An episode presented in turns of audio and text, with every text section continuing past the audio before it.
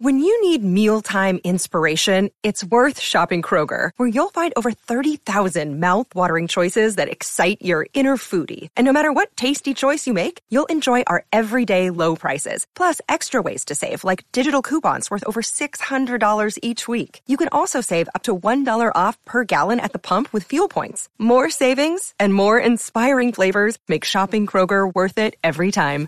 Kroger, fresh for everyone. Fuel restrictions apply. Welcome to the Good Music Podcast, a show where we discuss artists, songs, and talk about why we love them. New episodes every Monday morning at 9 a.m. Central. Follow us on Instagram and Facebook, and become a patron to gain access to exclusive content. And now, on with the show.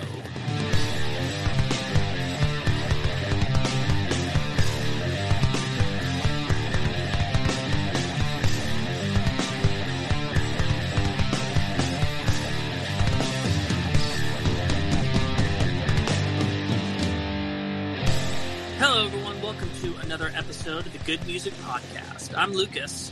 And I'm Grant. And if you are a lover of all things good music, be sure to follow us on Facebook and Instagram at Good Music Podcast. You'll get updates on all of the new episodes that we have each week, and you can suggest your favorite artist, and you might just see them on an episode in the future. But if you consider your music like a fine wine, then check out our Patreon page. There's a link in the description, and you'll get access to episodes early, and you'll also get access to the exclusive Bad Music podcast, which you do at the end of every episode and talk about the worst songs of every artist. And it's more interesting than you would think. But today, we are going to get into kind of a different ish genre, maybe not. I don't know how to describe this artist. Who are we talking about, Lucas? We're talking about a uh, great pop duo known by the name of Daryl Hall and John Oates. Most people refer to them as Hall and Oates, but that's actually never a name that they themselves have endorsed Oh. or appears on any of their album covers. It's always been Daryl Hall and John Oates because those are the two main guys. See, I always thought that when people referred to uh, Daryl Hall and John Oates as the full thing, they were like uninformed and like, oh, of course you don't know Hall and Oates the band, but I, that just show what I know. I guess we're already getting into first thoughts, so let's do something different, Lucas. You can have your first thoughts first. We never. Oh, okay. Well, I've been a Hall and Oates fan. I'm gonna. I'm just gonna say Hall and Oates just for, for the sake of simplicity, Right. like everyone does. Um, so don't say, "Oh, you just said." Oh, I'm just. It's. It'll be easier thing to do. Um, I've been a Hall and Oates fan for a very long time. Um, they were part of that uh, initial wave of music that I got on that. My dad is a, a very big Hall and Oates fan. And so they were kind of one of the first groups that I remember listening to and going, "Oh wow, I really like this. This is cool." So um, some of these songs I've probably been listening to longer than most other music that I listen to. So, but I for a long time I only heard like four or five of their songs. So like cuz when I got the iPod I didn't have like full albums of theirs or even Mhm. like a greatest hits. It was just like my dad just kind of like put his four or five favorite ones. Mhm. So I had heard songs like "Say It Isn't So" and "You Make My Dreams" and uh, "Rich Girl" and "Sara Smile." All of those have kind of I've listened to many, many, many times uh, over the years, but I was still kind of a bit oblivious of them. Like I didn't really know who they were. And there was a large collection of their hits that I went a long time without either hearing or knowing was them. Like it was ended up being a really long time before I heard songs like Maneater and Kiss on My List and I Can't Go for That. I didn't know that Maneater was a Hall and Oates song. Yep. That's awesome. Wow. Mm-hmm. Yeah, so um I would say like probably like five years ago was when I I kind of grew more into Hall and Oates to where it's like I got to the point where I could probably like know every song on a greatest hits.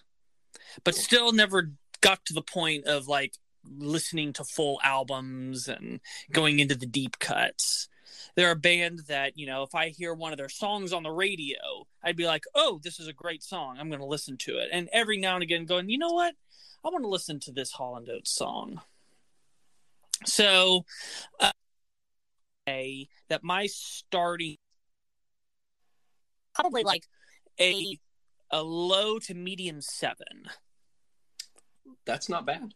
Yeah, I I didn't find myself often like searching them out to to listen and find the all of the different uh you know deeper tracks, but I absolutely loved all the stuff that I did know about and definitely respected and understood them as being great musicians and songwriters.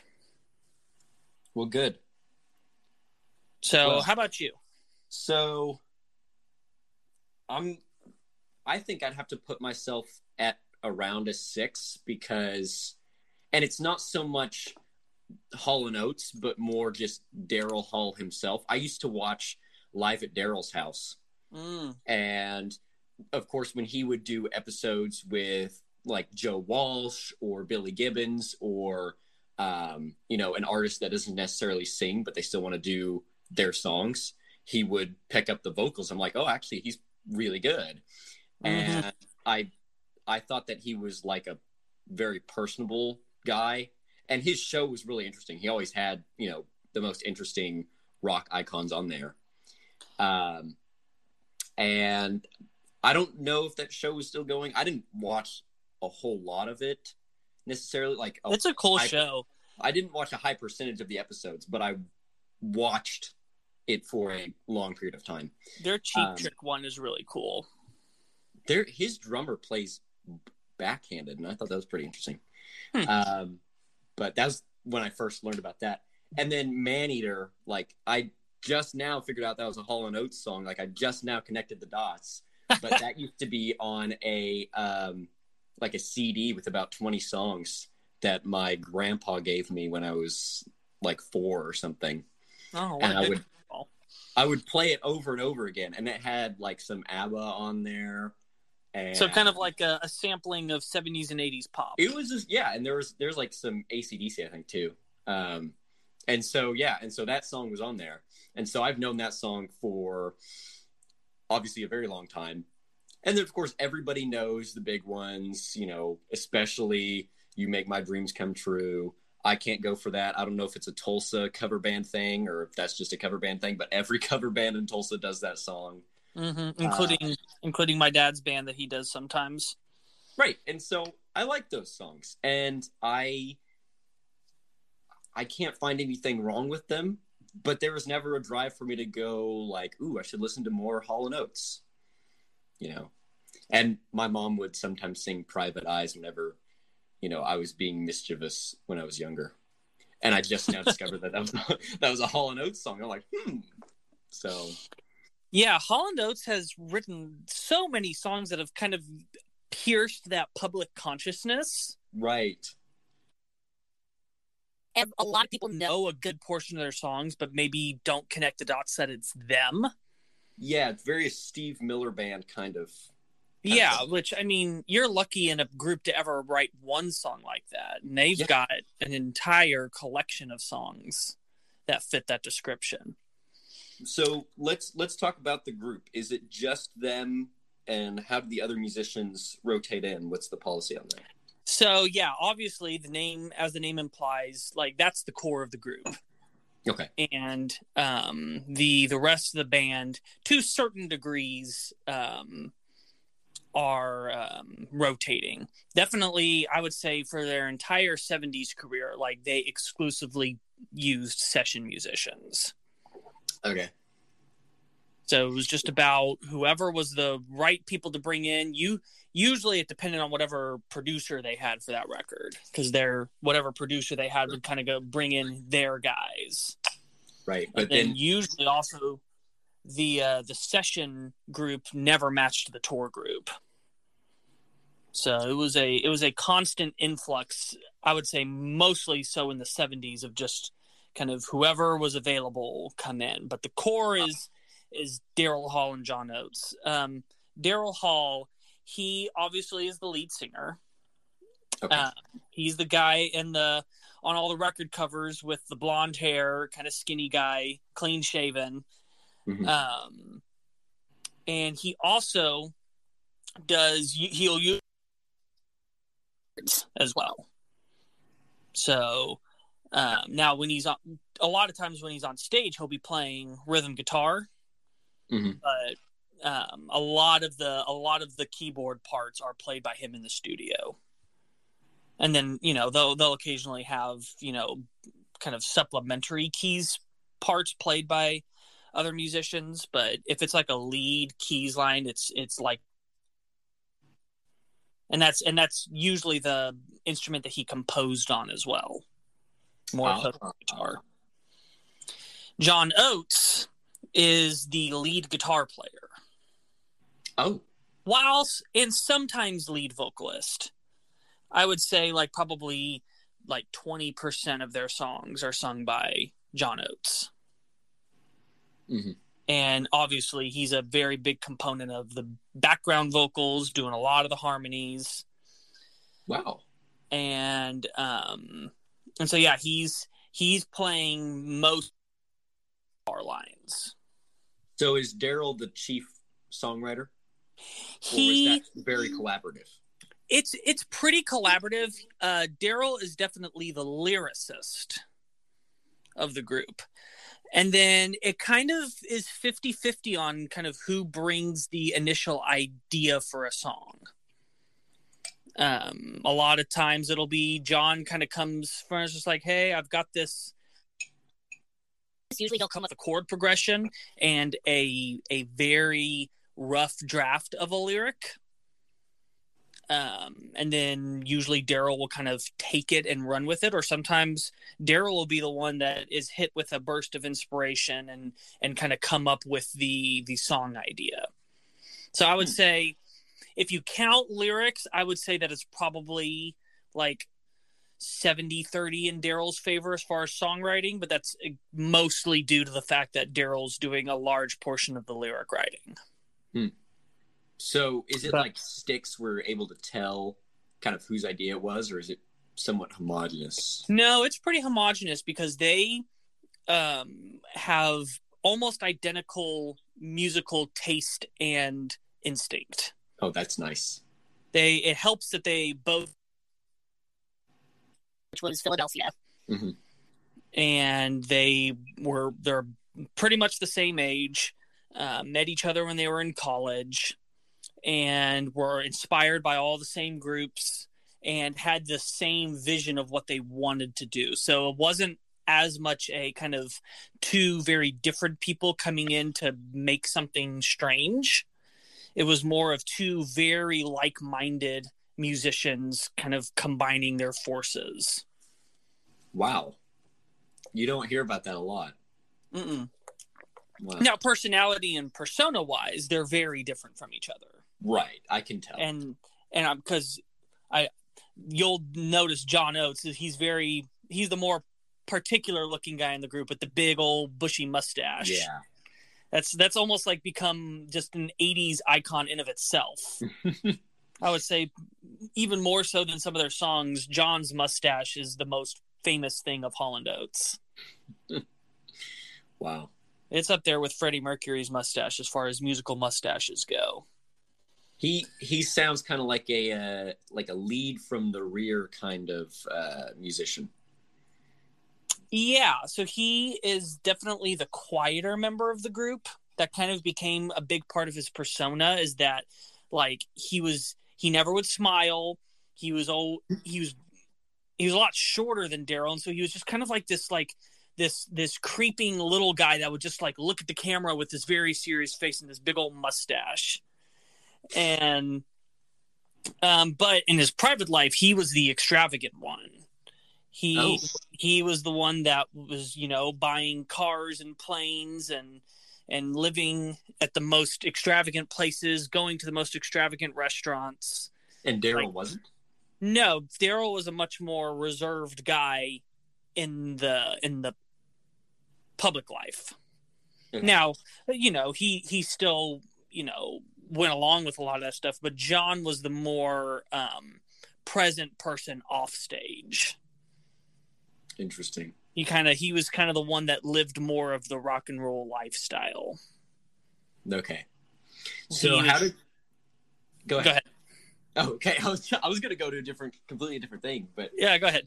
um, like how did they um get to like their rise to fame? Like how did that track? Okay, so um we'll we'll talk also a little bit about their influences because that kind of Okay. determines their trajectory. So Okay. uh, an interesting thing, and this is really the first time that I've come across this, like especially when you're talking about musicians of that era, they'll always talk about you know the Beatles, the Beatles, the Beatles were the most important thing when that happened, and um, they weren't too impressed when the Beatles came. That their Beatles were the Temptations, Oh, which was I a uh, yeah, um, they were a Motown vocal group. So, um, was the most important thing in Philadelphia. It was a very, it was a very soulful city as far as the music goes, Mhm. and so it's more about R and B and blues and jazz rather than pop and rock and roll. Now, of course, that that still was a factor, but it wasn't the important factor. Mhm. But you know, they both are similar to other every every other musician, as in like Elvis was very important to them. Mhm. But when the Beatles came around, they they didn't pay it, attention to it as much. Now, the later It's kind of they turn to that and go, okay, uh, this this is really cool. This is really significant. Uh, John would actually become pretty good friends with George Harrison in the in the. 60s. Nice. Friends of the Beatles. That's not bad. Yeah, that's that's that's good company to have. But yeah, so they they were much more influenced and inspired by just very vocal music. If you if you'll notice in their songs that it's not as important to to show off instrumentality. You really even though John Oates is a great guitar player, you'll rarely hear a guitar solo from him No, it's true. it's it's not what's important to them it's more important to have as many vocal parts as possible and that the instrumentation is just there to support that the vocals are always the most important thing in hall and oates music. So um daryl and john met up in the late 60s i think it was 68 when they first met. And um it was about a year later when eventually uh, Daryl or John moved in with Daryl at his apartment. And when they moved in together, that's when they started to try and write songs together. And they said immediately they knew that there was chemistry. That they're like, okay, we're we make something special. We need to pursue this. And Good. so um they ended up recording their first record in 71 i believe it was 71 i can fact check that um but it was early 70s so the big thing in pop music in the early 70s or one of the big things was the um the singer songwriter movement um this is this is the movement when artists like elton john and neil young and um you know Jackson Browne. Mhm. These these were the kinds of artists that were starting to get really big. Joni Mitchell, um, just these these artists that it wasn't as much about the band, but it was about the um The the, the, songs and the, the intimacy of just kind of like one person just like strumming a guitar and singing or playing a piano and singing. Just kind of pure songwriting. Ah, okay. less 72 that's when their debut came out. So that was that was the big thing of the early 70s it's how a lot of those artists came to fame. And so they were a part of they wanted to get in on that initial movement. Their first album is very folky.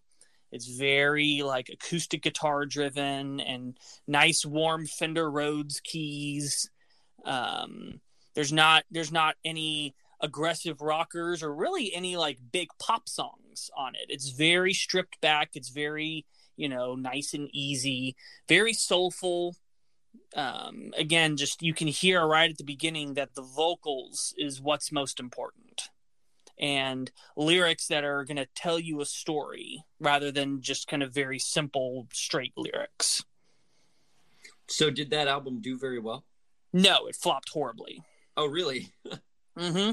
I mean, even though they followed the trend, I guess they didn't do the trend very well. Uh, they just they weren't on a great um, label and mm. they're they didn't get great promotion. And you know their songwriting hadn't matured yet. There we'll, we'll we'll see a song or two in the bottom six from that record. Just they were young. They didn't even though they had those inspirations they didn't quite know what they wanted to do or who they were yet. They definitely mm. did a lot of trend chasing in their early period. Like their third record is kind of like a psychedelic prog record. Oh, that's kind of cool. Yeah, I'm. An it's idea. cool in theory, but it's not executed very well. Just because, again, that's not their strength. How long um, did it um, take for them to get there? I mean, or are we gonna? Are we so four, so fourth? So the fourth record was the breakout record. Okay. And it's mainly due to the song "Sara Smile." That was their first hit. Oh. And also that album cover was very um, headline grabbing, I should say. It's okay. that it's that famous black and white image of them with lots of makeup. Daryl Hall looks like not just a woman, but a beautiful woman. And John Oates with that with that mustache because that's the first album that they're on the cover of. So it was the first time that people kind of were introduced to that that look.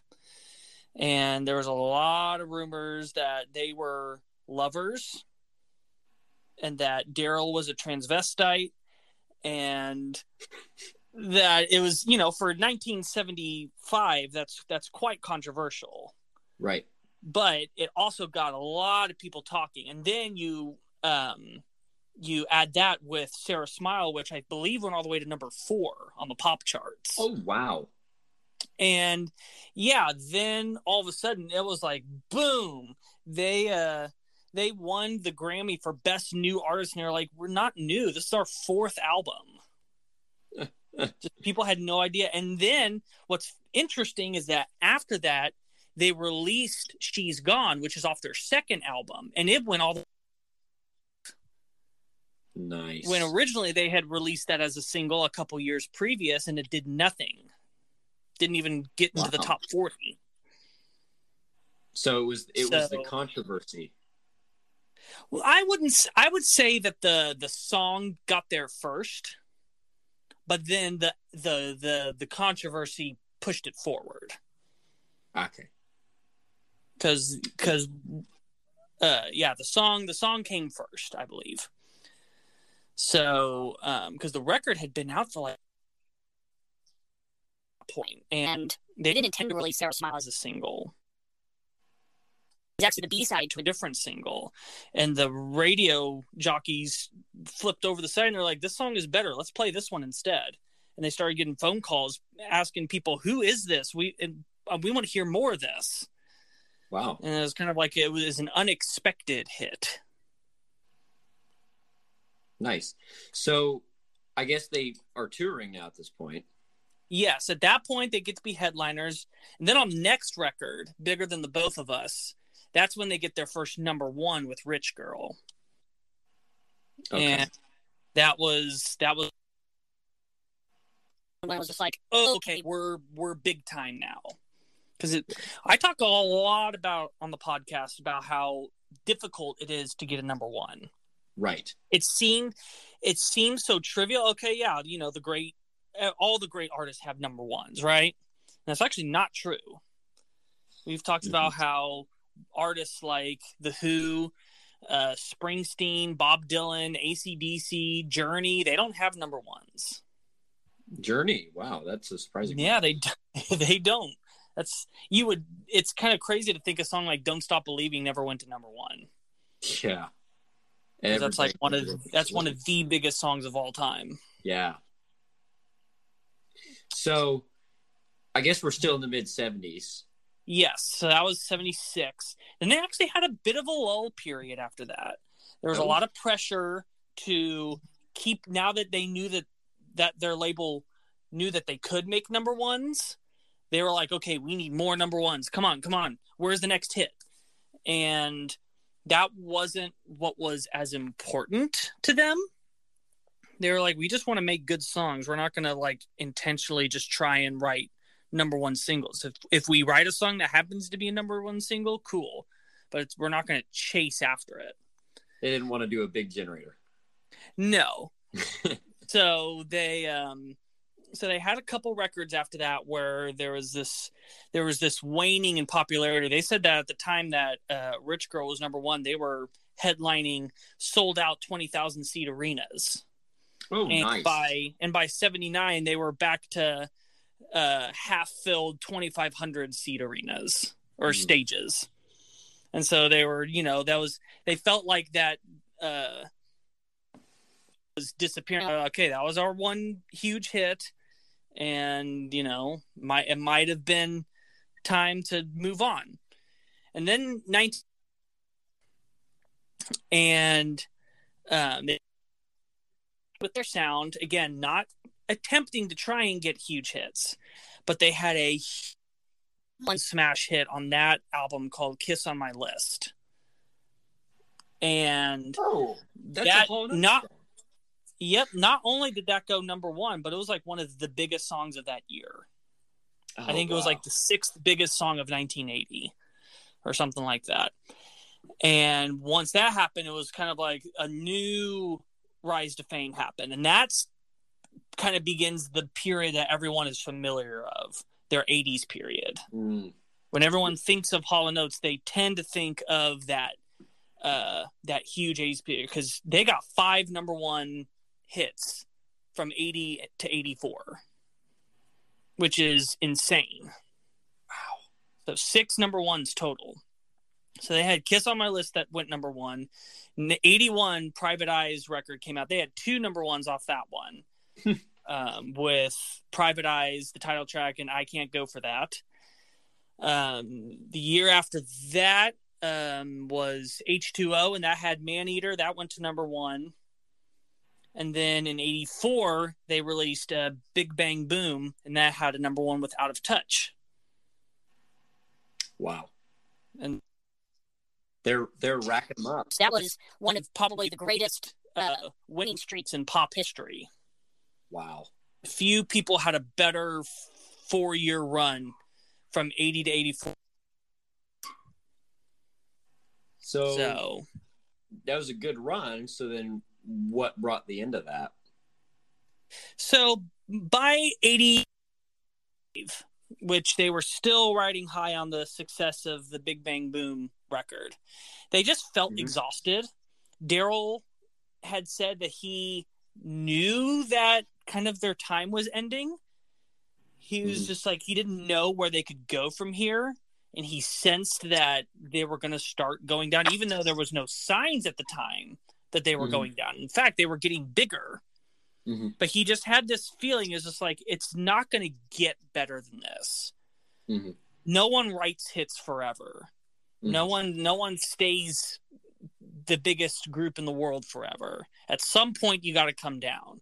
And he thought to himself, why don't we just disband before that happens? wow. And he That's weird. told he told John about it and John felt the same way. He was just like, "You know what? I think it's time. We're exhausted. We've been going nonstop for 15 years. Yeah. To step back, pursue our own interests and figure out what life is like that doesn't involve Hall and Oates." Wait, so pursue their own interests. So they each had, I guess, solo careers. Yeah. Mm-hmm. Uh, none, none, of, none of them were near the level of them together. Okay.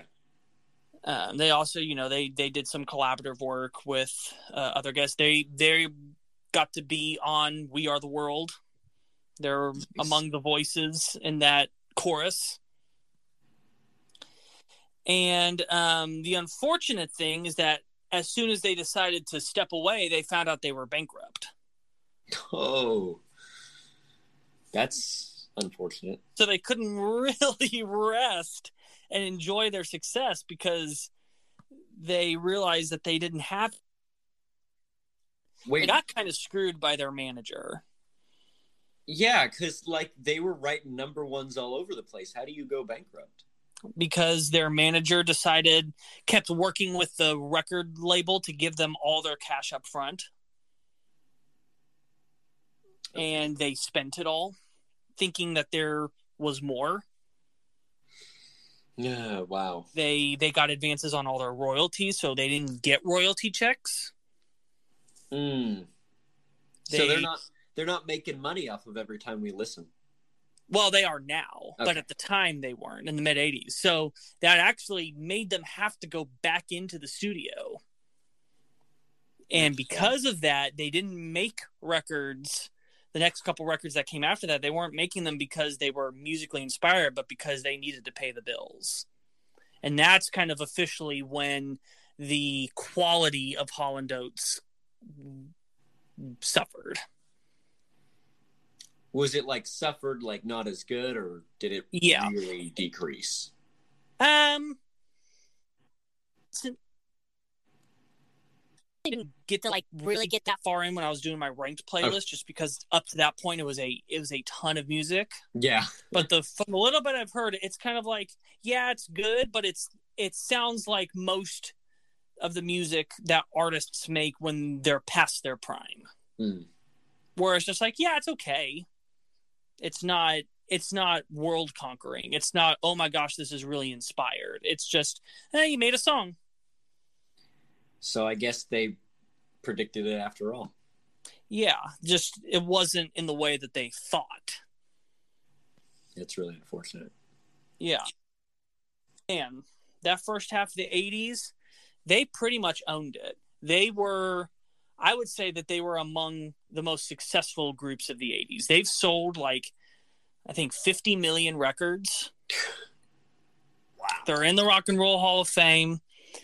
Um, they are officially the most successful duo in pop history. That's a title. as far as records and number ones. Like they they beat out even Simon and Garfunkel. Wow. So I mean they they achieved something incredibly significant. And they still when people think back to the 80s, Hall and Oates will tend to be one of the first things that comes to mind. And it really helped that they did really well on MTV. In Oh, fact, they were among the first artists to jump into MTV and start making music videos. Um, one of the reasons that Private Eyes got so big was that that was kind of among the first groups of videos when MTV launched. wow. They were kind of they got in on the ground floor, and because of that, they got a lot of early exposure. Kind of they they saw the potential of music videos before a lot of other artists did. So they You went from trend chasing to trend setting. Yeah. I would say the they key. definitely did. They helped. They helped to set the the stage for what an MTV music video is like. Wow. That's awesome. That is awesome. Wow. And they were like, and they were a lot older and more experienced than most everyone else that was putting videos on at that time. Wow. You got to think when they were doing that, they were ten plus years into their career. Yeah. That's see, that's such a weird thing. I used to think that Hall and Oates was like a '70s band. Well, I mean, they in a way they were. Technically, technically they are. I mean, because you think about like the intro to "You Make My Dreams," right? That's Mhm. that's just that's a very simple keyboard sound. That doesn't sound '80s. I mean, you know, maybe early '80s, but when you think Well, 80s keyboard, you think like jump, you know? Yeah, well, it was. It came out in '80, That's true. so it was on that same record as uh, "Kiss on My List." But that one actually didn't go to number one. It went to like number five. Wow. But yeah, I mean they they were one of those rare groups that got to have two chances. Yeah. Because like Mid seventies, they they got got huge. I mean, you get a number one single, that's that puts you in pretty good spot. And then they got in the eighties. So they got to be a quintessential seventies band and a quintessential eighties band. And Yeah, it sounds like Most- they kind of had to had the couple years to regroup, you know? Regroup, there's two Yeah. of them. But like to rethink, to re uh, imagine their formula. So when they really got it right, they had the platform. It's kind of a perfect storm, for lack of a better term. it really was they um they just they really got to figure out how to how to reinvent themselves and yeah just most artists don't get to have two decades Yeah. and to have two decades where they sound completely different but yet Yeah. at the still tell it's them That is so weird. Yeah, we we have some songs that span between those decades. So yeah i wanted to i wanted to i didn't make it a even mix to have three songs 80s three songs 70s mhm. but still i wanted i didn't want to just concentrate on the 80s period. I wanted to throw in some 70s songs as well. And then in future Hall and Oates episodes we can we can specify go, okay let's do an episode on just the 70s stuff. Right. because there's enough quality material definitely to talk about it. And then we can do another one like uh in the 80s wow. So, yeah, they um they really brought a a soulfulness to pop. But during legacies. Daryl Hall is the best pop singers ever. Really? And something that I had pointed out to you earlier when we were listening to the songs was that he's one of the best uh improvisers that I oh yeah. because part of the part of the Hall and Oates song formula, especially in the '80s, is you you they do a fade out on the chorus, but instead of just fading out on them singing the chorus, it's you usually have the BGVs singing, and then Daryl's just kind of going off and doing what whatever he wants vocally, just riffing. Hmm. And goodness gracious, he is so good at it Yeah. and he's not and he's doing fairly complex stuff as well like he's not just like doing you know oohs and ahs like he's doing like legitimate vocal runs that i've tried to copy before and i'm like oh have complete vocal control to get through some Right. of those passages and you could tell just in his attitude and the way he's singing that he's making it up as he goes he had that strong of a control on his voice that he could just mm-hmm. go and not even think about it. And some real complex rhythm control too. That you know Mhm. you think about like the instruments that he's playing, right? Piano and guitar, and he's a vocalist. Those aren't three things that you necessarily uh, find synonymous with rhythm, you know. So I know that Yeah. that's a stereotype of guitar players, at least, is that we have no rhythm. Uh huh. Yeah, But and we we it. talked we we talked earlier about how Hall and Oates music isn't complex. That's true, except for in the fact of the vocals. Hall and Right. Oates song, um, even though, and this is where really a lot of their brilliance lies. They're they're simple enough that they're they've got great hooks that stick with you. Yet, if you try to sing them, they're actually quite difficult. you, Yeah. have- you you find that you got to really concentrate on getting your uh, pitch correct, and then on top of that, just the the the charisma that he puts in it. That again, he's it doesn't sound like he's concentrating. He's just naturally singing, and he's in the way he's inflecting. It's just it's he's he is a complete vocal master. hmm I my dad had told say maybe besides Phil Collins, he might be the greatest pop songwriter of the '80s. And he's got that range too. Yes. You know, he doesn't necessarily show it off, but some of these songs that we're going to listen to, they're they're kind of up there. Mm-hmm. And John Oates's BGVs are tight, on pitch. Man, John, I, it's going to sound like throughout this episode that we're just going to talk about Daryl, Daryl, Daryl, Daryl, and I mean that's easy to do, but just because he's the most apparent member in these songs, just because he's Right. got the lead vocal duty. But John is the glue that holds everything together. He's Yeah. really, honestly, one of the most selfless members in pop history. I Mhm. mean, yes, he's as just as far as he obviously has a very famous name and has a very famous image, but as far as in the music, he never overplays. He's Mhm. often doing stuff that's so simple Mhm. that you almost would be thinking, "Oh, he's just not that good," but he is. There are deep tracks where he will have rare moments to kind of let loose and he's not like a shredder like, you know, Jimmy Page, but he's someone that has a lot of chops and a lot of ability. And he's a great singer. The he's times a that he does singer. What the times that he does take a lead vocal, it's really good. And And I- he just he knows exactly what the song needs and doesn't add anything to it. Right. And He- those BGVs make the song. Like, man, especially our first one. So Mm-hmm. Yes. I say we should go ahead and get to the songs. But before we get to that, what should we be listening for? Obviously, we need to be listening for some really great vocals. The vocals are key. Um, listen for some really cool chord progressions. That was another thing that Daryl in particular was really good at.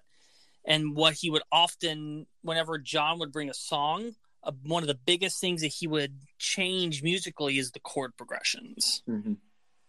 That was kind of one of his strong suits as far as songwriting goes is is coming up with a great chord progression. Hmm. And one of the things that's just so interesting when you listen to one is hearing that unexpected chord come in. And you're Yeah. just like, "Ooh, ooh, that that that makes it sound so much more interesting." Yeah. that's true. Um, and then just listen for great pop songs. It's Yeah. just it's simple, pure song pop songwriting, but yet again they they figured out a way to write simple songs in a way that only sounds like them. Yeah. And I would I would say the biggest reason why it sounds like them is the amount of soul that's in it.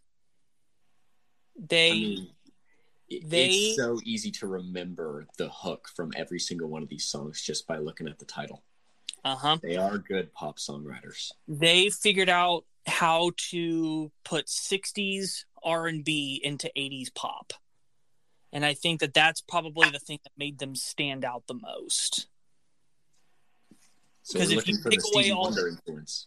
yeah if you take away all the all the 80s production Mhm. and you put 60s and early 70s um, instrumentation and producing on those exact same songs they would feel at home there. It just it sounds like the 80s because of the instruments and the production Mhm. and the keyboards and the synths and all that and the drum machines.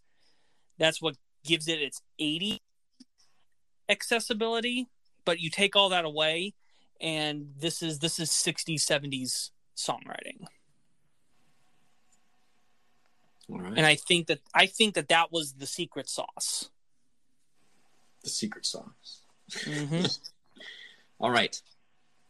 So, when we come back, we are going to uh, get into the six songs that we have picked for this episode to introduce you to Hall and Oates. So, stay tuned. We'll be right back.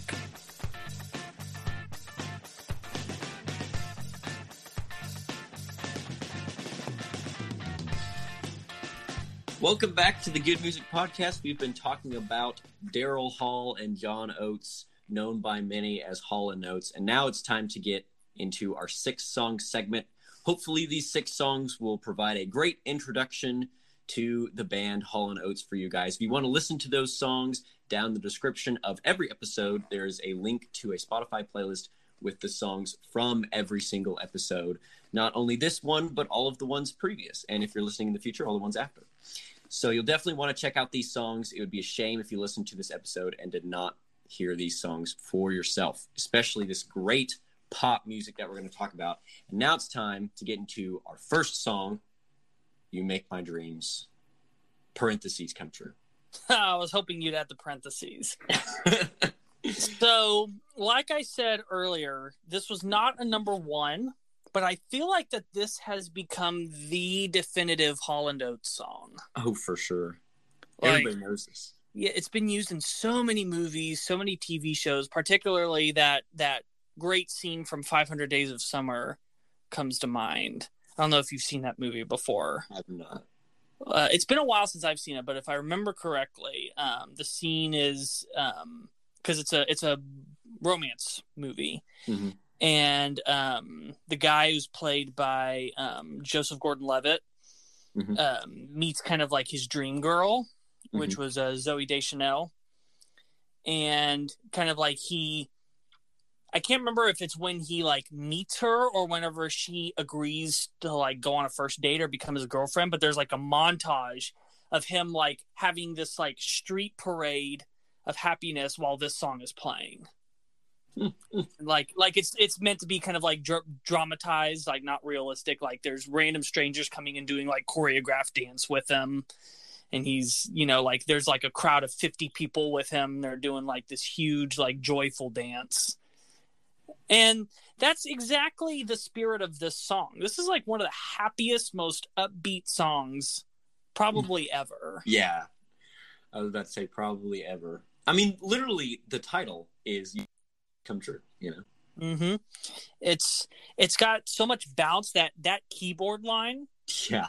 just that that staccato the boop, boop, bop, da, bop, da, da, it's it's the it's the bouncy nature. I mean, the drums are just like, and the guitars are muted. Like the only even the vocals are kind of coming in very uh just boom boom boom and then and then he'll break it up by doing a sustain note but that the whole feeling of the song is just this this bouncy nature hmm and and it really gets you moving It's it's really um, a Mr. Blue Sky kind of a song. yes It's really got the same meter and the same feel to it too. That you kind of have to have a kick in your step, you know. uh-huh So But it's not, you know, a big coming at you type of song. It's not overproduced. It doesn't No. feel very 80s. I mean, like you said, it is 1980. yeah 1980 kind of almost doesn't count as an hmm. 80s year the same way that 90 doesn't count as a 90s year Yeah, that's true. it was 80s was a 1980 was a transitional year i would say 81 that was kind of like Yeah. when the sound of the 80s really solidified. It's not true of 70 70 is a very 70s So, but in the 80s and 90s it took it took a year to kind of figure out what the new direction was going to be because a lot of the big 80s groups still were really big in 1990 it was when 91 came around. Grunge yeah. happened and and hip hop and modern R&B kind of just really took the airwaves away rock groups. But and I, and I would I would say yeah 80 but yet at the same time it doesn't feel completely 70s That's true. this is a song that when you hear it on an 80s station it doesn't feel out of place. Hmm but you could also put it on a 70s Yeah. station although that would be highly incorrect because it didn't come out in the 70s hmm but like if you were doing like a, a group of like if you were just doing like a like an oldies station and you played a bunch of 70 songs and then played this you wouldn't be like whoa this sounds like it doesn't fit. Yeah, not not like a total eclipse of the heart kind of production where No. everything drenched in 80 pounds of reverb, everything's still kind of dry, you know? Yeah. And Mhm. it's, it's got the real natural, not necessarily raw, but very natural feeling to it. I would say that keyboard is the main thing that Yeah. And the vocals are are pretty dry. They're like it's it's almost relatable. yeah, like and it's a relatable way to mix. and those background vocals that's that's where the 60s influence comes in. That Ooh, that's they they were they were always a fan of of doo-wop and and just kind of that that old school again the tempt you go back to the temptations that was their that was their their beatles. And so having those ooh ba-doo doo doo doo doo doo and all that stuff it's just that's that's the spine of the song. Now daryl said that he, the way he was able to get that keyboard sound i can't tell you what kind of keyboard it is because I'm just not literate in that kind of stuff in, in gear and tech and all that. But he said that the keyboard he was using was like that setting was like a factory setting on like a really cheap keyboard. and he said that he in the in the following years has tried to um tried to replicate that sound on like modern more versatile keyboards and he said that he's never been able to replicate it that he finally just went and found an old version of that same keyboard turned it on was just like yep there it is my dreams come true That's awesome. That's Yeah. awesome. So I guess that's kind of how the song came about.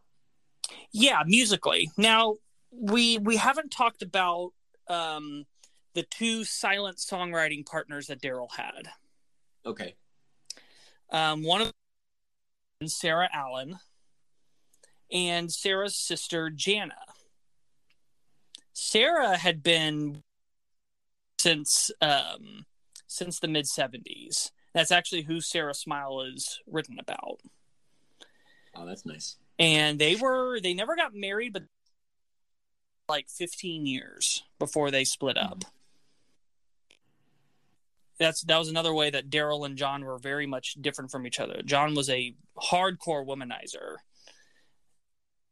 Very much lived the single life where daryl really just kind of stayed with his one girl. Hmm um, Jana came around in 80. And she is actually the one that was a big lyrical inspiration to Daryl. She was actually the one that came up with that line, You make my dreams come true. And was just like, You need you should write a song about that. And he was like, Oh, that's a good idea.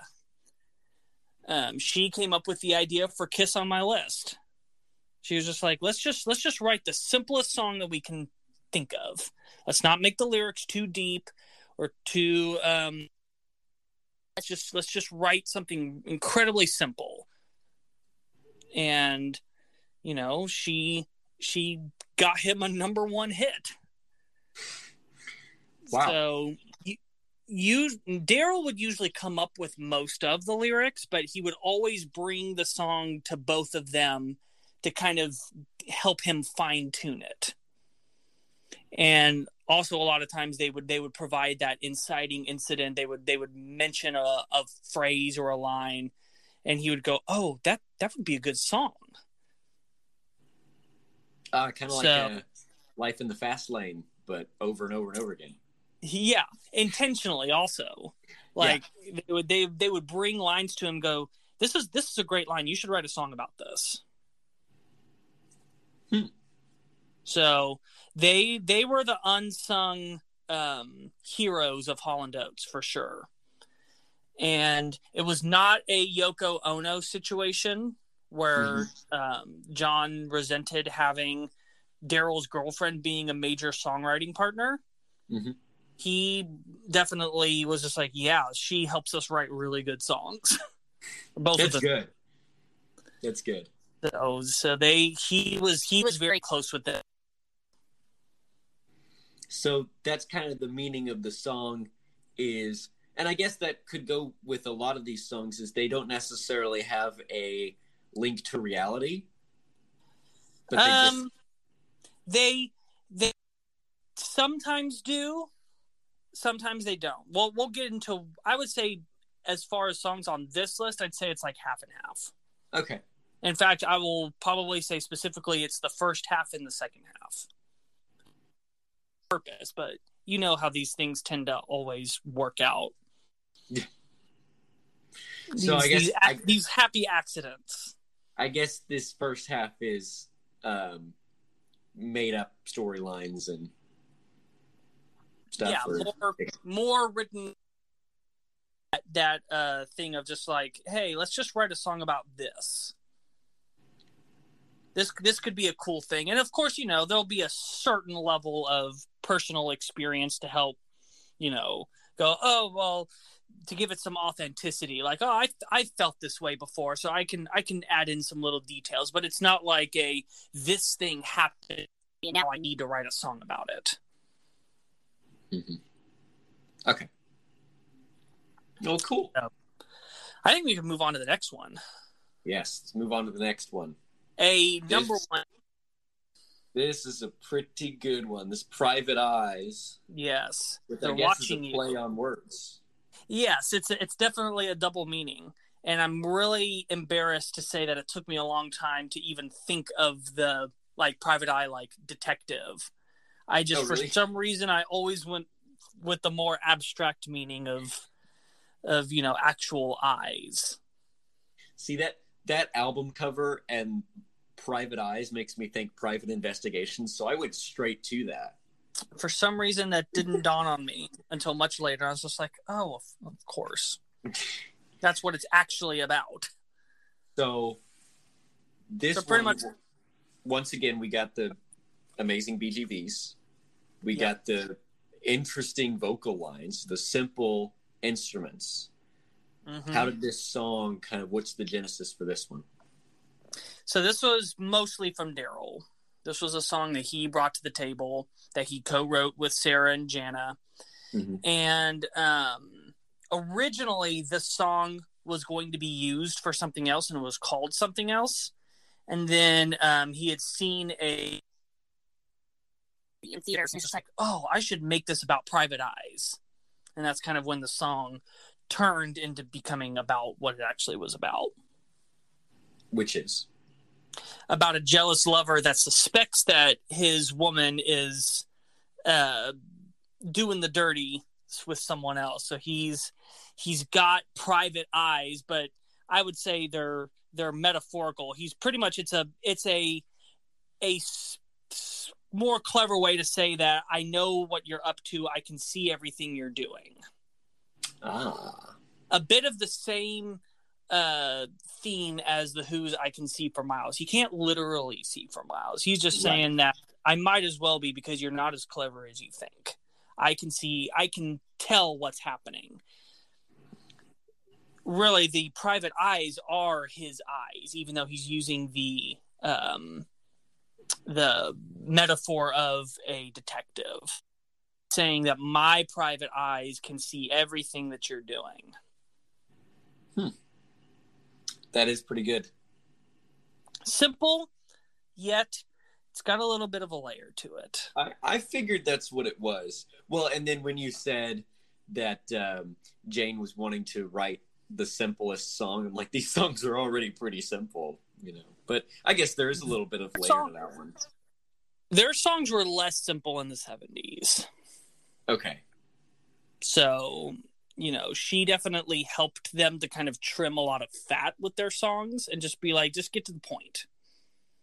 hmm Then of course they had their they had their deeper cuts on a lot of those records that still would indulge in some of that, although it was a bit more few and far between.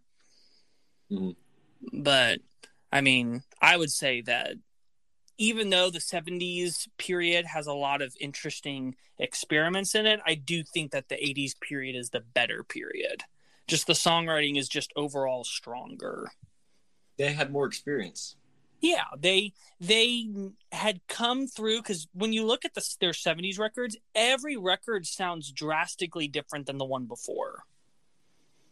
It was their it was their time where they were tr- really trying to figure out who are we.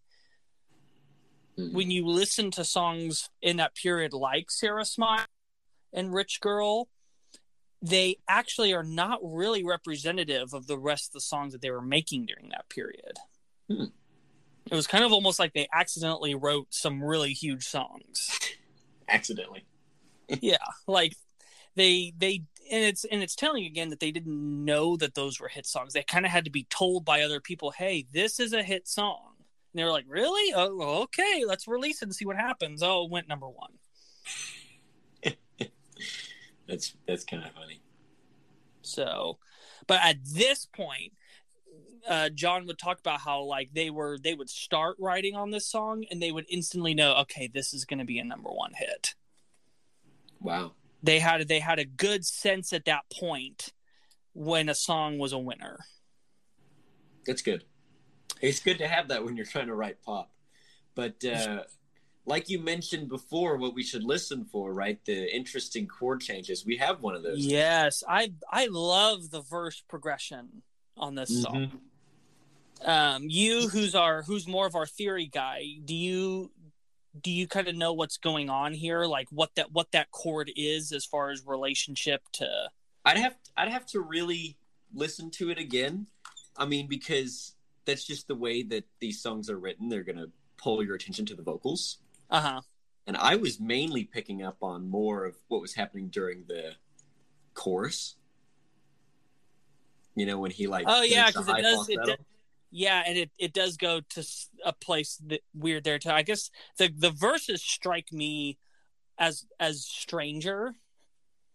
That's true. So I guess I don't notice the chorus. But yeah, now that you say it, I'm just like, oh yeah, it does kind of go somewhere weird there as well. And it could be that it's not weird and I'm just my brain thinks it is. Well, it's.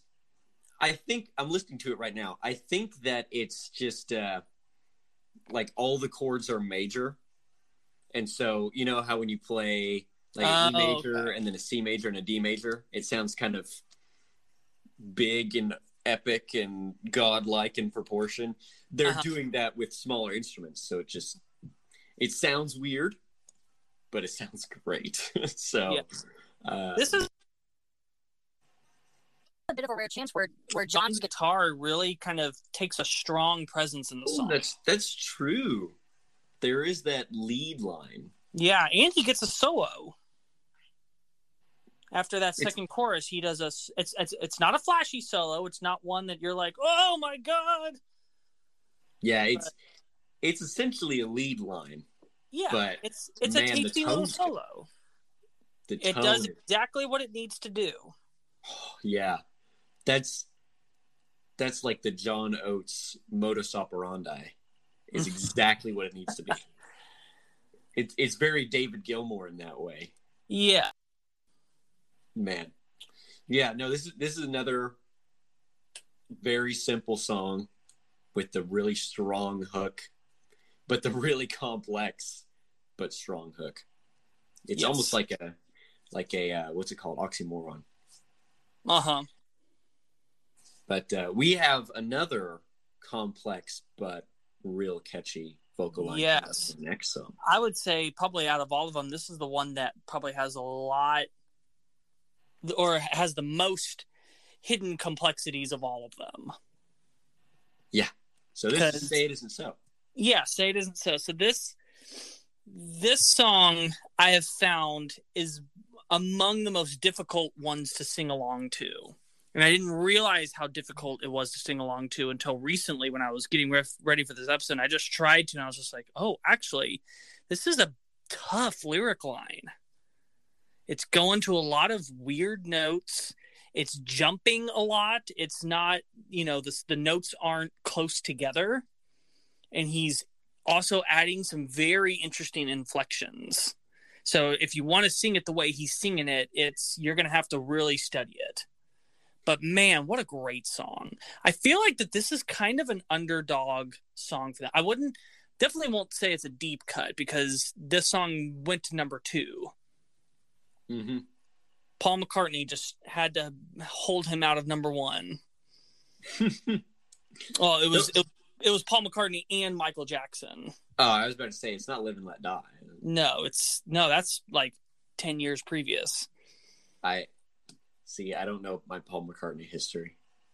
Well, we'll have to change that at some point.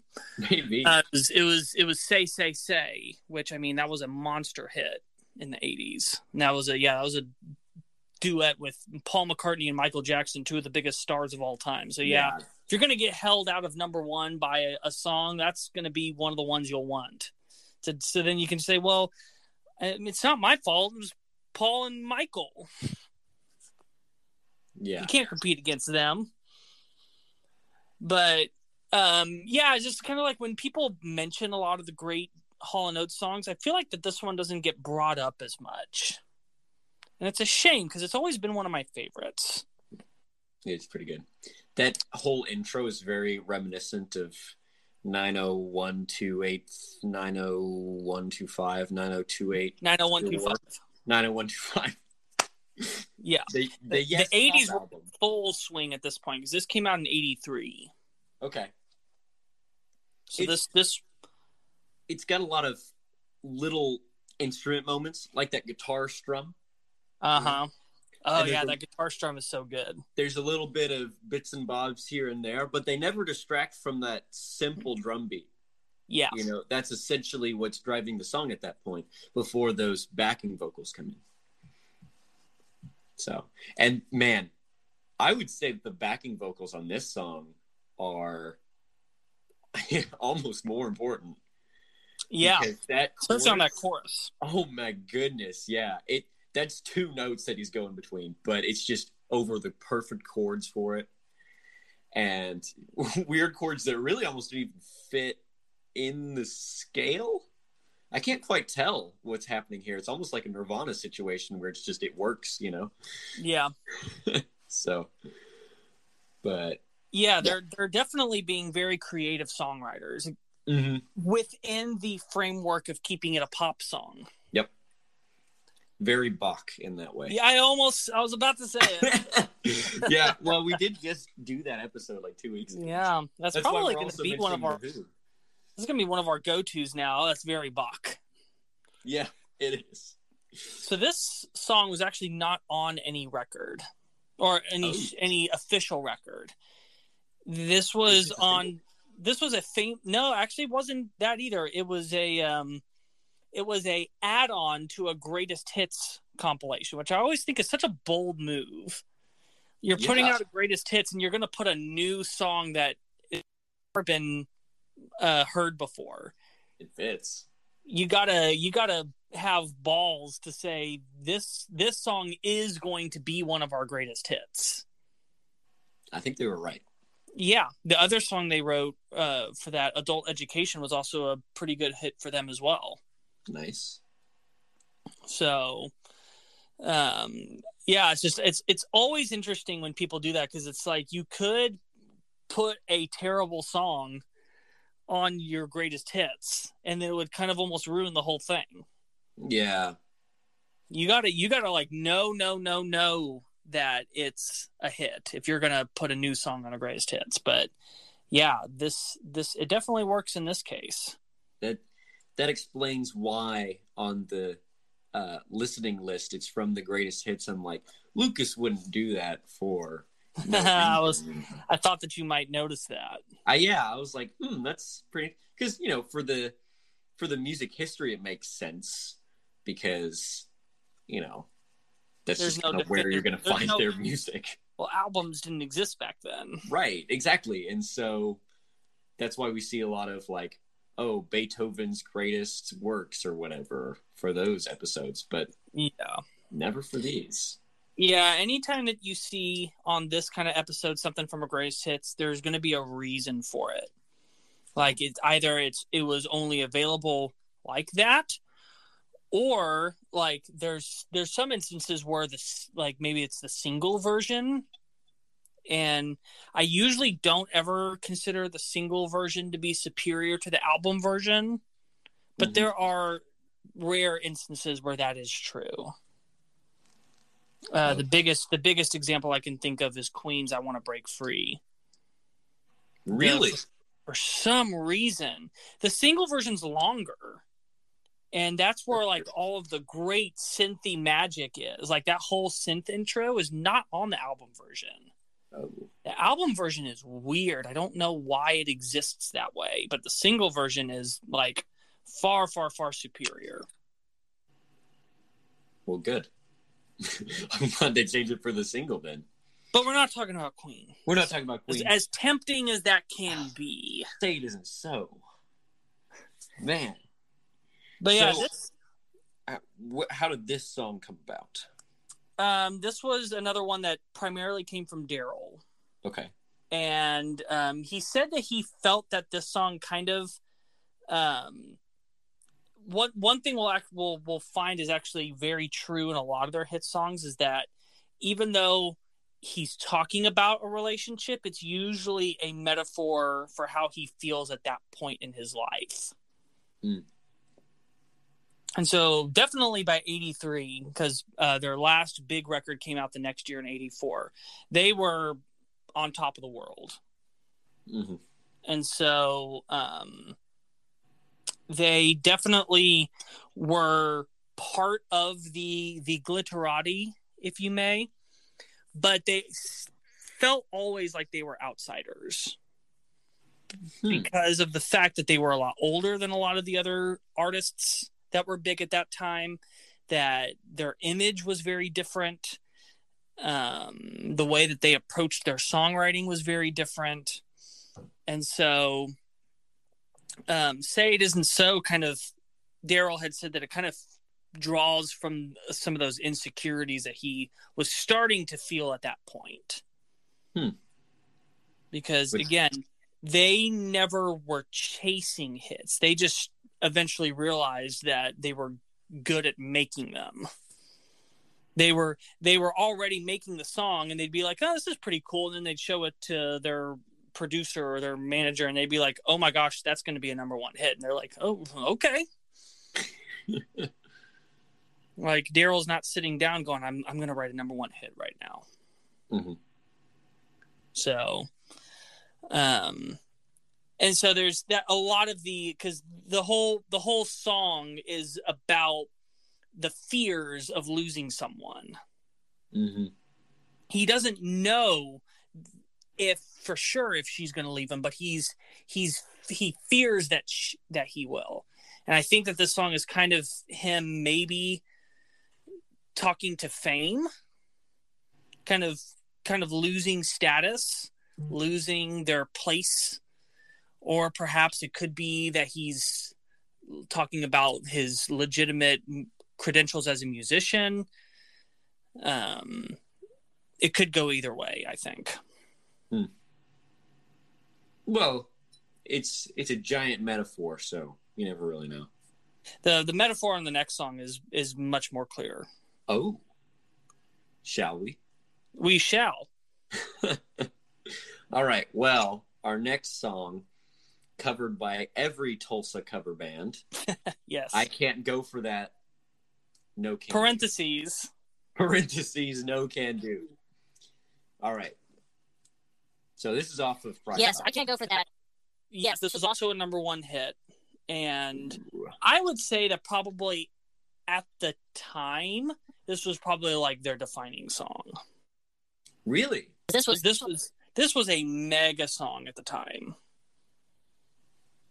and I can see it. um I mean, just I feel like this song just has a little bit of that extra magic to it, Yeah, with that and line at the beginning, especially, kind of Mhm. let you know what you're getting in for. Very simple, but just exactly.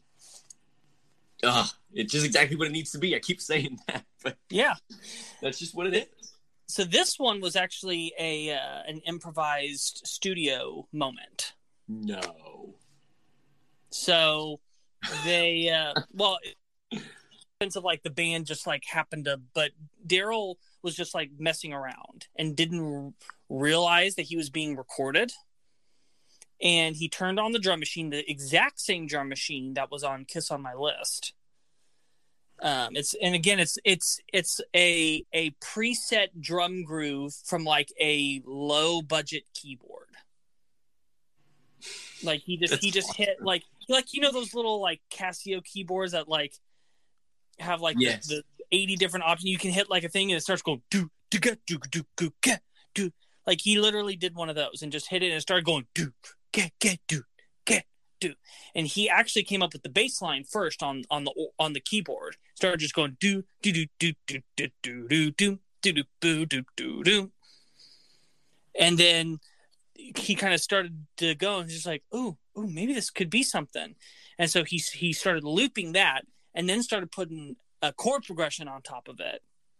And he was just like, ooh, ooh, this is good. Hey John, come here, get your guitar, play play a guitar line over this. Dun dun dun dun dun dun dun bum bum bum. And then that's the moment kind of the whole thing came together. And then they realized, well, we're being recorded. Oh, good, because we we're not going to remember it anyway.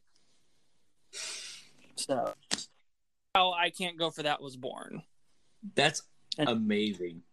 And then after that, he met with Janna. They wrote out some lyrics like that night. Came back the next day, recorded the song, and it was done. Wow. They they said it literally took them an hour to do all the vocals on that whole track. That's legendary. Mm-hmm. That's truly legendary. That's amazing. Wow. So that's that's that was one of those songs where it, was, it it mainly came from Daryl, but it was not in the sense of hey, I've been working on this song. Yeah. It was just one of those things that it just it just kind of happened. And man, the complex vocals in an hour. I mean, there's some pretty interesting interplay between the BGVs and the main vocal. And there's Yeah. a saxophone solo. Uh huh. They had a full time saxophone player at that time. I mean, but still, like taking the time to put a saxophone solo over like a cheap keyboard drum backing, like it's it's simultaneously low budget and just perfect.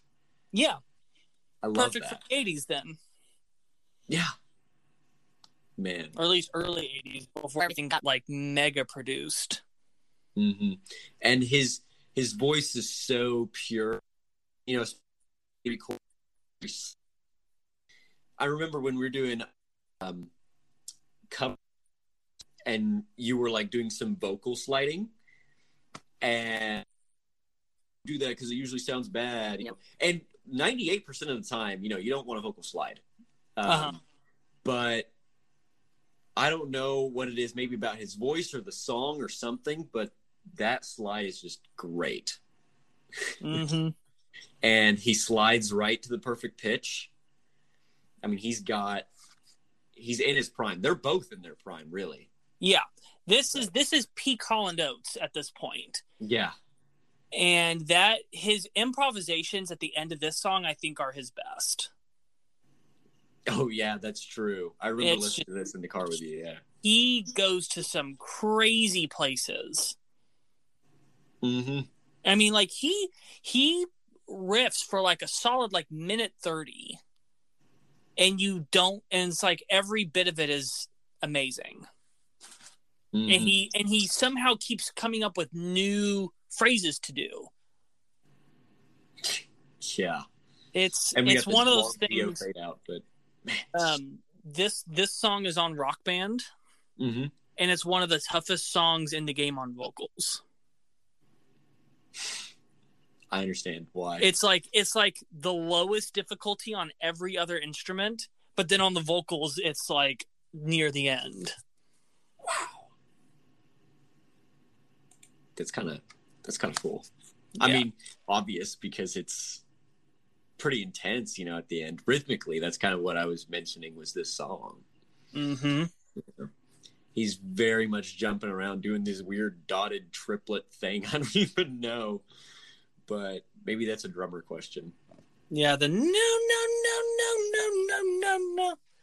Yeah, and the range. And there's, there's where he's like just like almost like picking notes at random to hit on the scale. I'm just like, how are you hitting each note perfectly when they're like nowhere close to the previous one?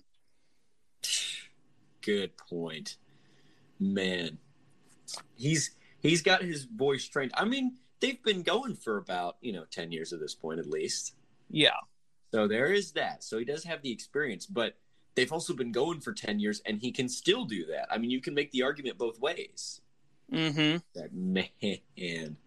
I guess maybe he just knew how to take care of his voice.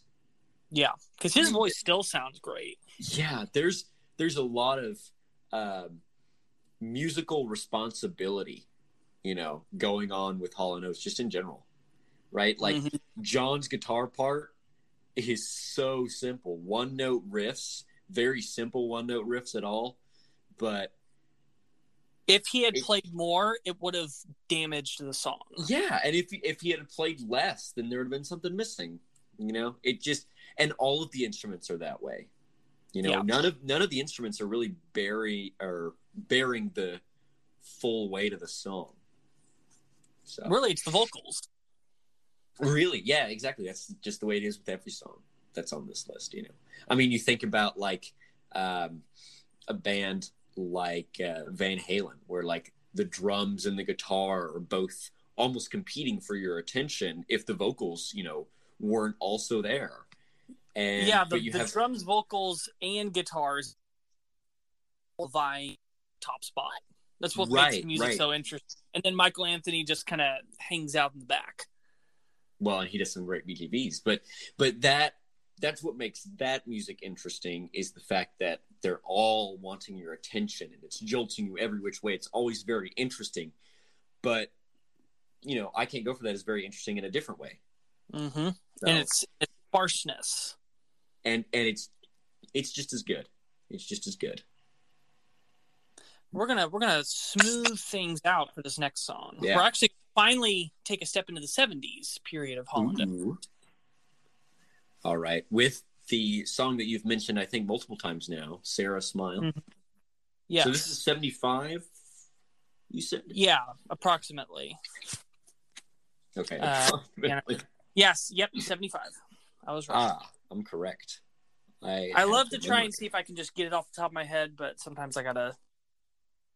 um, so uh, this was this was this this was the the first hit. Without Oh. without this song, who knows what Hall and Oates' career would have looked like? and this and was about Sara. It was.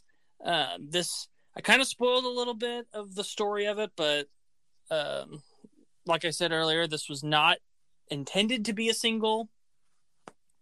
It Mhm. was uh, put as a B side, which I just think shows that they didn't quite have the instinct yet. Like, I mean, it's crazy to think that you don't hear Sara Smile and not go, man, that's a hit record Yeah, because it's not just that it wasn't the A side. It's I to be a B side than it is to be in deep track. Because mm-hmm. what what the whole point of a B side is that you never you will never release it as a single. You usually put all your leftover bad tracks on the B sides. so that you can spread out your good songs. Yeah, because like if you put one of your great songs on the B side, well now you can't put it as the A side anymore. Mm. as long as it's something remains on the album, you could still potentially release it as a single later. Hmm. B sides are notorious for being the weakest tracks that a band member has. So that's why a reason a lot of our worst uh, songs on the Bad Music podcast are B sides. That's what Get Trashed is. That's true. That's a B side. That's Yeah. that's what they're for. That's where you throw your leftovers. And so, So- they did the producers not even clue in. I'm not sure what they were thinking. Again, I it's like they still had in their mind what they felt like needed to be a hit, which was more of like their their folky slash um, more kind of upbeat tunes. Mm-hmm. It's just it's it's mind blowing to me that Sara Smile was a B side because it is by far and away the best song on that record, and it's it's not a bad record, but Sara Smile is sits in a different stratosphere. Mm-hmm. I mean, I've- it's the one when you hear it on the album, you're like, this, this is the hit. Yeah, I mean, you can definitely tell their influences, but Mhm. you can also tell there's a new kind of spice added. You know, it's not too far, I think, from their original, um, you know, almost Stevie Wonder esque sound, Yeah. But it's just enough to make you pay a little bit more attention. And I think that's it's once again there's that musical responsibility, you know. You want to you want to hear another side of Daryl's voice. yeah. I mean, soft, smooth. hmm I mean, just it's because even even on I can't go for that, which is a more subdued song. That might be the one he's the most aggressive on. Hmm Um, so this this is definitely at- this part in the set we're hearing a completely different side of his, which is a lot more prominent. hmm He doesn't seem like this near as much in the '80s. hmm just because that's just the types of songs they were writing didn't really call for it. And John's high harmonies, Mm-hmm. you know, those those aren't necessarily in our first four songs. It's almost like the vocals are Well, there's there's a good amount of high harmonies. well, okay. Okay, yeah. But I mean, they're not stratospheric. No, it's definitely much more prominent here. That's true. But but they did they were there, and I, you can really hear them in uh, Private Eyes. hmm I don't want to say it's almost like they're a different band, but it kind of is. It really, and I mean, they definitely did have a different band with them as well. hmm That's true. Different producer, different band, different era, different th- philosophy. Really. I think maybe the reason why they didn't believe in this song as much is because this was a very personal song to Daryl. May it could be that perhaps he didn't feel comfortable with sharing something that was because again he wrote it for his girlfriend hmm for Sara. This was a song mainly to her, and perhaps in his mind he was thinking that he didn't want to share it with the it being a single. hmm But, But man, a good song is a good song. this I think that this is just one of the most endearing, sincere love songs in pop music. So, okay. So is it just is it very simple, just like "I love you, hold my This- hand" kind of love song? Yeah, this this was this was his love letter to her. That's nice. So were they And already just- together? For They a were while at this point? No, the relationship was fairly new at this point. I think this was just, this was probably like that initial bliss period, the honeymoon phase, Mhm. where it's just like you know, it's everything is good, and that's Mhm. kind of where he was. Uh, at this point. I love the flip that he takes in the two verses of of switching. He starts off with um, "When I feel cold, you warm me," and um, he switches it on the second verse to "When you feel cold, I'll warm you." It's a great way to to use that that structure and use that melody and most of the same words, but like give it a nice little twist. yeah, and not put them back to back, so it Uh-huh. feels very dry and uninspired. You know, keep that same kind of uh, reciprocated idea. it's such a it's such a simple change, but I feel like the it's one of the most magical parts of the song. Yeah, it is. It is really interesting when artists will do that with their lyrics. That there's Mhm. just subtle changes that really change the meaning of that line, but don't completely change the musicality or the phrasing of the of the vocals or anything. Yeah, it's it's you and me forever. It's not just you giving me love or me giving you love. We're both in it together. hmm That is that is nice. That is a nice love song. Mm-hmm. I'll give him that. Well, this song is about the um, the birth of a new love, but our final song is one of the great heartbreak songs. Mm. Yes, She's it's our gone. longest song. It's our longest. Song. Yes, it is. and it's got some pretty interesting, uh, I guess, finale style um, musicality to it. Mm-hmm. Definitely, you can tell what the catharsis moment is. Yes. it is our final song. So this is one that originates with John. Ah. So John wrote this. He he he said, and this is more of John's songwriting, is that he will be inspired by an initial event, but it's not going to be fiercely biographical. So he didn't actually experience a situation where he was in this torment of heartbreak.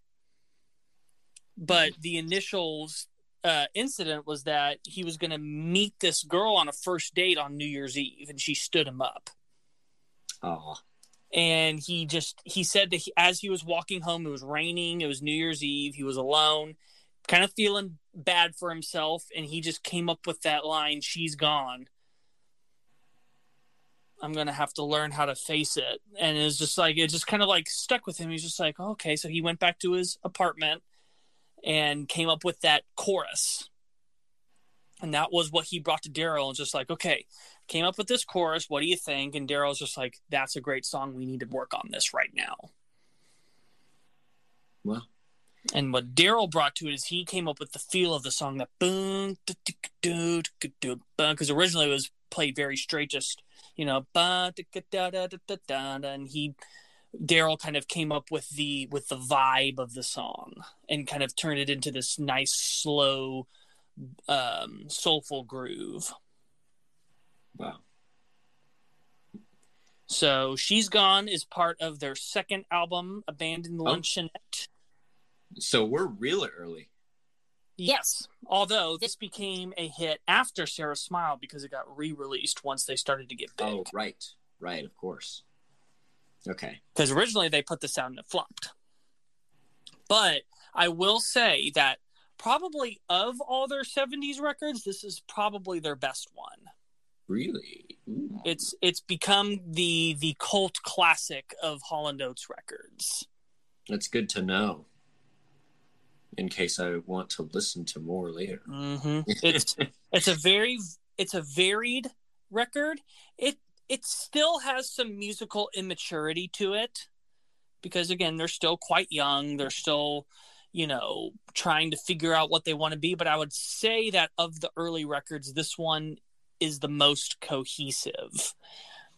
Hmm. In fact, if this record had done well, they probably would not have spent so long trying figure out who they were because they were very confident in this record and it was kind of shattering to them when it didn't do well because they were like this is a they're like we could not have made a better record at that time Hmm. and it really shook us up when this record didn't do well So this song kind of, from what I can tell, stands in stark contrast from the rest of the songs we listened to. That they're both singing lead during Yeah. the verse, kind of, Mhm. and then, but in the chorus, you still have the strong Daler, the Dare Daler. What did I just say? Daryl Hall, Daryl Hall lead vocals, and the really wonderful John Oates um, be, uh, BGVs. But the instruments are doing more interesting things. yeah Um, I mean, there's even like eight key changes at the end, um, and then there's there's a pretty long instrumental intro. Um, Mhm. A couple of kind of int- solos. The guitars aren't playing one note riffs necessarily. Um, I think the the composition is more complex for them, but still that simple Hall and Oates formula. You know, it Mhm. doesn't it doesn't feel like they're playing, you know, Dream Theater technical prog stuff, but you know, it's not as simple as something like I can't go for that. That maybe that was Well, part was- of the reinvention. Well, I would say that they probably never had a better session band on than on this record. So that might have been part of it. So, yeah. Uh, when I learned that they had Bernard Purdie playing drums on this, I was just like, "What?" Oh, He's uh, he's one of the. I would say he's probably the greatest session drummer of all time. I mean, he came up with the Purdie Shuffle, which is what uh, "Fool in the Rain" and "Rosanna" is based off of. Wow. He came That- he came up with a drum beat that That's was named named after him. and became one of the most famous drum beats of all time. The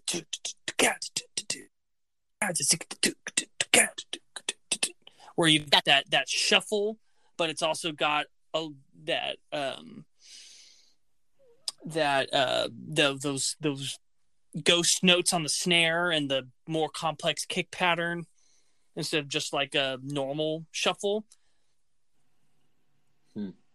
Wow. So- okay. yeah bernard purdie he's he's played with so many of the great uh artists So he's And the you- one being musically responsible here. Not um well yeah he is he is definitely not playing but it's just they had that level of talent playing with them Yeah. and they had they had a great producer in that beginning period named arif mardin who um just he he came from a old school um pop mentality from like the 50s and 60s and was and was just someone that knew how to like get great um string arrangements and he was someone that the different points to go okay we need to we need to add this here add that there he produced their first two records and um daryl and john definitely credit him with kind of teaching them a lot about great pop songwriting Wow.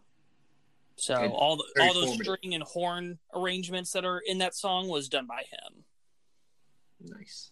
Are those real strings? Yep. Awesome. they didn't have the technology at that point to be able to replicate that with ease. I don't know my synth history. Really, really, the the the best thing you had at that time was a mellotron, and we all know what a mellotron sounds like. True. I would I would say really not until like the 80s and 90s did you have keyboards that were able to convincingly replace a uh, a string to where you can't tell the difference. hmm So if you hear something from the 60s, 70s, and and through most of the 80s that sounds like legitimate strings and horns, then chances are it was. Well, That's a bit more of a recent uh, technological achievement. so there's a lot of people on this song then. Yes. wow. So it's a good thing that it eventually became a hit. Right. John Oates believes that this is their best song. Really? He he's if not then he definitely it's definitely his favorite one Mhm. because he feels like that this was kind of the moment when they became Hall and Oates. hmm That this was that he he recognized that this was their first great song. And it was it was writing the song that really made them go, okay, no matter what, we've got to make it because we can make we've just found out that we can make songs as good as this. Wow. And- Formative song. That's what I'm saying. He and definitely he says of the early period that this is the definitive song. Man, so we threw out the um, early Hall and Oates episode right from the get go. Can't do that anymore. Sure, we can. There's still there's still other good stuff, but this Well- this this definitely is um, one of the great high moments of that period. I I'm sure we can, and I cannot wait for that episode. Man, Well, but for now, that wraps up the songs that we're talking about. So um, we're going to take another short break. When we come back, we are going to give our final thoughts about Hall and Oates. So stay tuned. We'll be right back.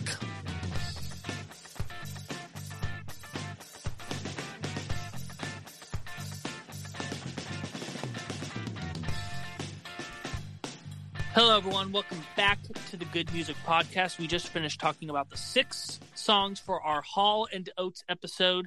Those songs were You Make My Dreams Come True, Private Eyes, Say It Isn't So, I Can't Go For That, No Can Do, Sara Smile, and She's Gone. Now it's time to talk about our final thoughts about Daryl Hall and John Oates. So, Grant, let's start with you. Okay. Well, so I started with a six because I appreciated Daryl Hall as a figure. Um, and throughout this episode, discovering which songs I didn't know were Hall and Oates was interesting, to say the least. To realize, like, oh my gosh, I actually know more than I thought. Listening to these songs was so easy. I mean, for some episodes, I really have to force myself to sit down and analyze the music. But I mean, I may have given this this whole set of six songs like five passes, and I felt like I knew the songs after that. Uh huh. Um, just like intrinsically, because they were so well written. They were very complex and interesting to the ear, but they were so well written that they um, were picked up very quickly. And I really like that aspect of it. It's something that's very interesting. I mean, this this type of pop music really is like my kind of pop music, you know? Yeah, Um, I agree. that almost you know Steely Dan, David Bowie is one extreme, and then the Killers maybe another extreme, and this kind of sits, I guess, somewhere in the middle, maybe not quite. There's there's a large region, you know, but modern pop music doesn't really fit that. Maybe we'll get into an episode where we do a, a modern pop. Well, we did do Bruno Mars, but but I mean, needless to say, like this is this is the kind of music that really will grab me and I really enjoyed listening to these songs. I really enjoyed hearing the stories about them. I mean, you'll notice for like every single one of these, I wanted to know how it came about. Um, and just good musical responsibility. I keep coming back to that musical responsibility of of less is more. It's that weird oxymoron that's just been pervading through this whole episode that's so so great. And i kind of want to listen to more stuff. I don't know if i should start with the 80s or the 70s i'll probably i'll probably I can give you one of each. i well okay i'm thinking abandoned luncheonette and private eyes. That's what I would have suggested. that's see it was either going to be that or i was going to go to the greatest hits and then just look at what albums we're pulling from that. But um or maybe all three. I could do all three. You never know. Depending on how our discography. Because i really like this. I think you know i don't know enough to be able to put myself at an eight but man i'm at a strong seven. I'm at a really That's always great, especially when it's these genres that I know that you're not like super into. I'm I'm really not super into this, but I really do like the 80s and that 70s kind of uh, junction. The late 70s and the early 80s are really really great. So Yeah, they are. What was your favorite song? man, oh, that's a good point. Um, talking about she's gone, I almost switched to that one, but I kept finding myself singing "Private Eyes," you know, all day, like today and yesterday, like to Yeah. myself. Uh-huh. And "Say It Isn't So" is just such a close second to "Private Eyes," but woo, man, what a good song, both of them. So that's my favorite, "Private Eyes." All right. So, um, obviously, with with me, I, I always have the potential to go up really high because I do get very um, familiar with a large part of the artist's discog- discography whenever I'm researching them. Uh, I started at a seven with Hall and Oates. Man, I heard so many great songs. I wouldn't say it got to the point to where it's with some of them where I'm just like they're starting to influence me. It's music to listen to, so I would say I'm at a pretty solid eight with Hall and Oates Wow. at this point. That's a good place to be. Yes, it is. Um, pretty much an eight just means just like yeah, I I would listen to their records. I would, you know, get hooked on some of the deep tracks. When you get to a nine, I think that that it's not that you love them more, but they start to influence the way that you either look at or play music. I don't think they've gotten quite to that point, or who knows, maybe they will in the future. But at this point, I feel like an eight is a great place for them to be. As far as my favorite song, for me, it's a pretty easy decision for I Can't Go For That. Hmm. It's just, there's something about it that just that extra magic. I don't know. I think unfortunately for me, it's been tainted by too many bad cover bands. Well, the good thing is I haven't heard those. So, every, every time I um, would get to that song, I would like mentally be put back into the audience at Los Cabos and going like, "Man, okay." All right, as far as- as far as the rankings go, all six of these songs are in the top 10. Uh, Say It Isn't So at number 10. Uh, Private Eyes at number seven. She's Gone at number six. Sara Smile at number four. You Make My Dreams at number three. And I Can't Go For That at number one. Man, so my number one and number two were the number five and number six of this list. Again, it's it's also I'm I'm speaking a bit more objectively, but Right. also objectively, it's just I don't I think it's it's I can't go for that as just the the most smartly written song that they did. Right, that's true. It's the one that's the most unique. I feel. Well, What? I have a prediction. What's I think, that? I think Harry loved Hall and Oates. He did, Yes. and uh, in particular, he really loved Private Eyes. Yes. Let's go. but he, he kept asking me uh why is it called private eyes because eyes aren't private parts i was like that's not what it means harry and private eyes was also callie's favorite my wife Man, I'm picking all the right songs. I'm noticing Yeah. a trend. but i do know that uh i can't go for that as my dad's favorite Man, okay. I'll I'll work on him. I'll You'll, to- oh good luck with that I'll try to bring him to my side. Big generator. Move it to the left. yeah in your dreams Oh, All right. boy. Well, thank you so much, everyone, for listening to this episode. If you enjoyed what you listened to, hit that subscribe button. We've got new episodes every Monday at midnight. Next week, we are doing a bit of an impromptu episode. So, uh, my original plan of what was going to be for next week, I am changing.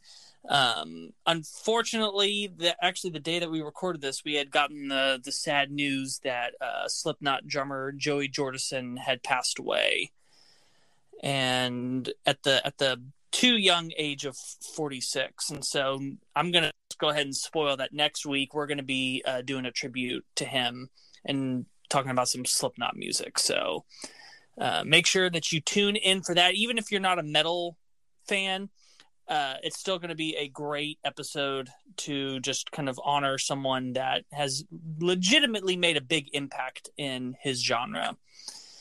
Um, make sure to follow us on Instagram and Facebook. We've got a lot of stuff going on there. That's where you'll find out, you know, who we're talking about, when the episode is available, and then some other fun things along the way. It's also a great place to let us know what artists you want us to cover in the future we always try to do each month an episode that is picked by one of our listeners. So if you want to get your favorite group onto the podcast, that's the best way to do it. Um, we've got description of the episode. One of them takes you to our Spotify playlist where you can listen to these songs, uh, and the other one takes you to our Patreon page where we uh, get to do our bad music podcast segment. It's one of the most fun things that we do. So you'll want to make sure that you go and check that out. And that's it. I'm Lucas. I'm Grant. Keep on listening to good music.